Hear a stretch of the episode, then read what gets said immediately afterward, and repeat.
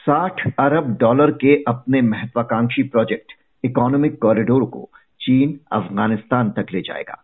इसके लिए उसने अफगान की सत्ता पर काबिज तालिबान को राज़ी कर लिया है। इस्लामाबाद में चीन और पाकिस्तान के विदेश मंत्रियों ने अफ़गानिस्तान के अपने समकक्ष के साथ ये अहम समझौता किया। अफ़गानिस्तान के पुनर्निर्माण के नाम पर मदद देने के पीछे क्या है चीन का इरादा?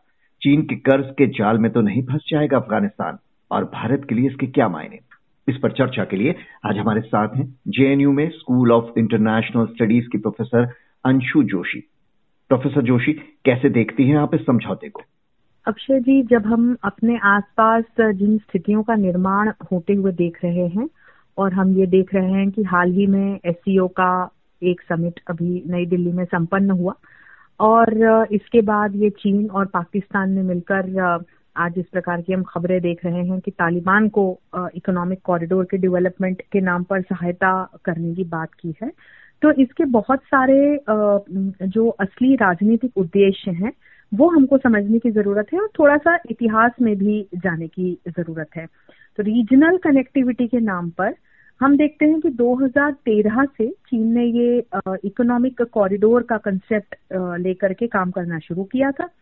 और इसके नाम पर देखें तो चीन ने चीन, मंगोलिया, रशिया कॉरिडोर फिर उधर चीन और इंडोनेशिया कॉरिडोर चीन, बांग्लादेश, भारत कॉरिडोर चीन, पाकिस्तान कॉरिडोर चीन central Asia west Asia corridor इस तरह के जो ये तमाम कॉरिडोर हैं इसकी महत्वपूर्ण योजनाएँ बनाकर इस पे काम करना शुरू किया। तो इसको हम बेल्ट एंड रोड इनिशिएटिव भी कहते हैं बीआरआई भी कहते हैं। और अभी तक देखें तो बहुत एम्बिशियस ये चीन का एक प्लान है। अब इसको डिप्लोमेटिक प्लान भी कह सकते हैं पॉलिटिकल प्लान भी कह सकते हैं।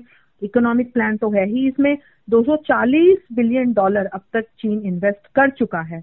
और अब कहीं ना कहीं इसी के नाम पर तालिबान को मुझे बेल आउट कराते हुए दिख रहा है, क्योंकि पिछले दिनों मैंने यूनाइटेड नेशंस की एक रिपोर्ट पढ़ी थी कि अफ़गानिस्तान की आर्थिक स्थिति अच्छी नहीं है, जिस प्रकार से तालिबान ने सत्ता पर काबिज होने के बाद निर्णय लिए और जिस तरह से वहाँ महिलाओं की स्थितियाँ हुई, जिस तरह से वहाँ पर कामकाजी लोगों की स्थिति हुई, वहाँ पर जिस तरह से सामान्य व्यक्ति की एक आम दिन की दिनचर्या और तमाम चीज़ें प्रभावित हुई। तो इंटरनेशनल इंस्टीट्यूशन भी और तमाम जो विशेषकर पश्चिमी खेमे के देश हैं, बड़े नकारात्मक तरीके से, क्योंकि तालिबान से वैसे भी इस प्रकार की अपेक्षाएँ थी नहीं कि वो किसी भी डेमोक्रेटिक वैल्यू को प्रमोट करते हुए काम करेगा।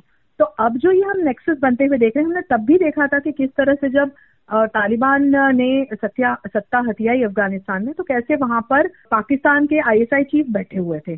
और हमने ये भी देखा कि किस तरह से चीन का सपोर्ट जो है, वो तालिबान को शुरू से ही रहा है।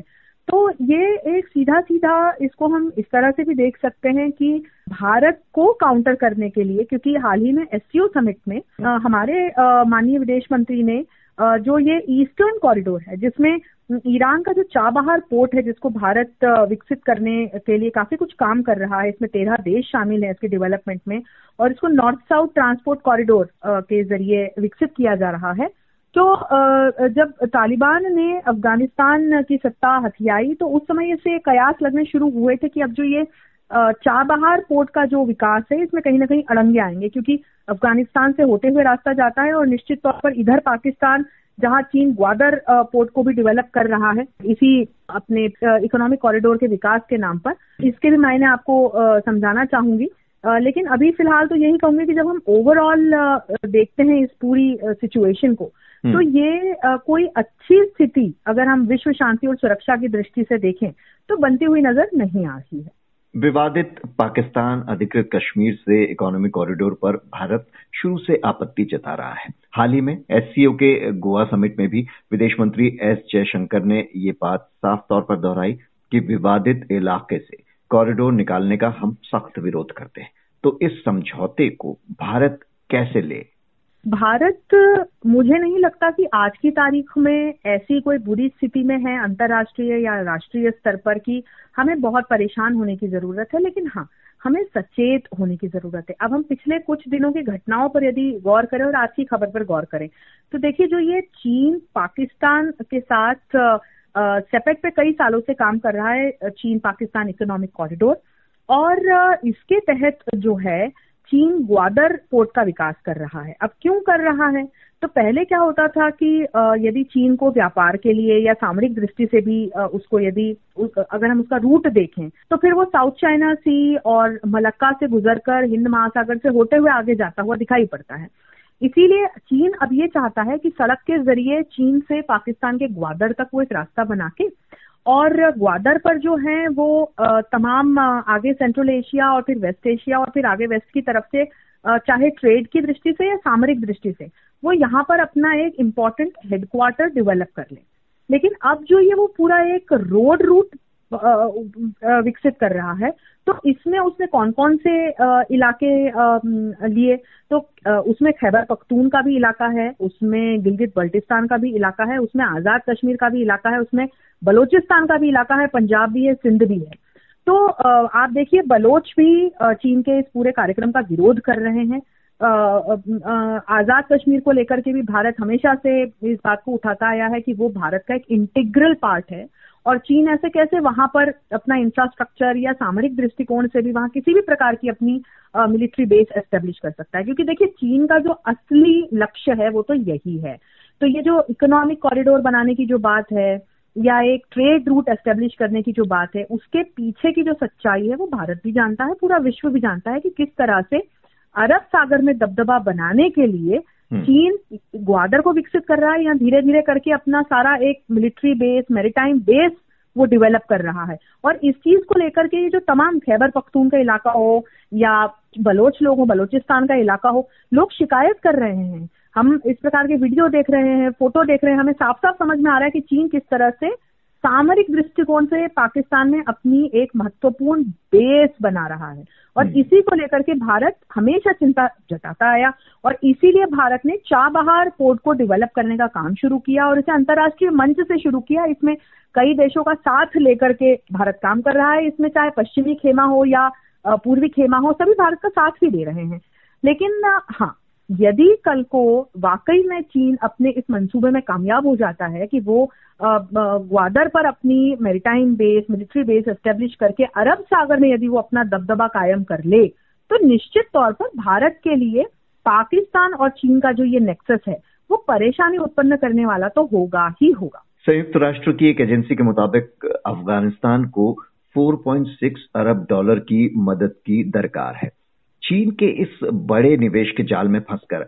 अफ़गानिस्तान भी कहीं पाकिस्तान, श्रीलंका की तरह बर्बादी के रास्ते पर तो नहीं चला जाएगा। देखिए, ये तो बिल्कुल एक टेस्टेड हमने देखा है सिचुएशन चाहे श्रीलंका को आप देख लें, चाहे आप नेपाल को देख लें, चाहे आप पाकिस्तान की हालत देख लें तो चीन की जो ये डेप्थ डिप्लोमेसी का जंजाल है इसमें चीन धीरे धीरे करके जो इस प्रकार के तमाम विकासशील देश हैं, उनको कई वर्षों से फंसाता चला आया है और फिर उनके जो महत्वपूर्ण बंदरगाह हैं या जो उनकी महत्वपूर्ण सामरिक लोकेशंस हैं उस पर फिर ये अपना दबदबा स्थापित करके एक तरह से कब्जा कर लेता है। और इसके दसियों उदाहरण हैं जिस पर मैं जाना नहीं चाहूँगी। तो जब हम अफ़गानिस्तान के परिप्रेक्ष्य में बात करते हैं तो ये गिव एंड टेक वाली मुझे स्थिति नज़र आ रही है कि चीन तालिबान जैसे आतंकवादी संगठन को क्यों बेल आउट करा रहा है? उसे क्यों ज़रूरत से ज़्यादा पैसा दे करके वहाँ इन्वेस्ट करके, उन्हें क्यों कंफर्टेबल सिचुएशन में लेकर के आ रहा है? क्योंकि चीन बहुत अच्छी तरह से समझता है कि by the end of the day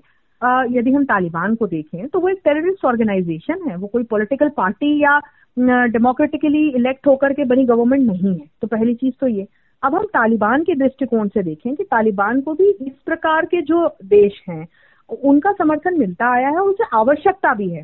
तो विश्व पटल पर जब हम देखते हैं कि तालिबान जैसे संगठन को अंतर्राष्ट्रीय स्तर पर, अंतर्राष्ट्रीय संगठनों के द्वारा भी मान्यता प्राप्त नहीं हुई।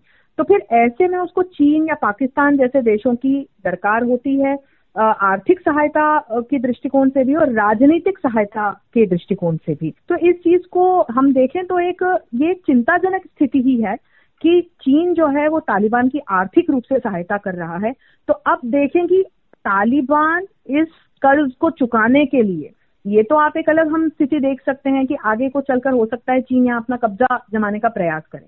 लेकिन तालिबान जिस प्रकार का एक संगठन है हम इस संभावना से भी इनकार नहीं कर सकते कि आगे आतंकवादी गतिविधियों को बढ़ावा देने के लिए चीन या पाकिस्तान तालिबान का इस्तेमाल करें। और तालिबान को तब आ, उनकी सहायता करनी पड़ेगी क्योंकि आज जब उसे आर्थिक रूप से सहायता की आवश्यकता है तो चीन वहाँ जाकर तालिबान की सहायता सीधे सीधे कर रहा और इस ओर कदम बढ़ाने की कोशिश शुरू भी हो गई है। अफ़गानिस्तान के केंद्रीय बैंक के विदेशों में रखे 9 अरब डॉलर तक पहुँच से तालिबान को रोका गया है क्योंकि इस फंड का इस्तेमाल आतंकी गतिविधियों के लिए किया जा सकता है। लेकिन अब पाकिस्तान और चीन के मंत्री इस फंड को अनफ्रीज करने की बात कर रहे हैं।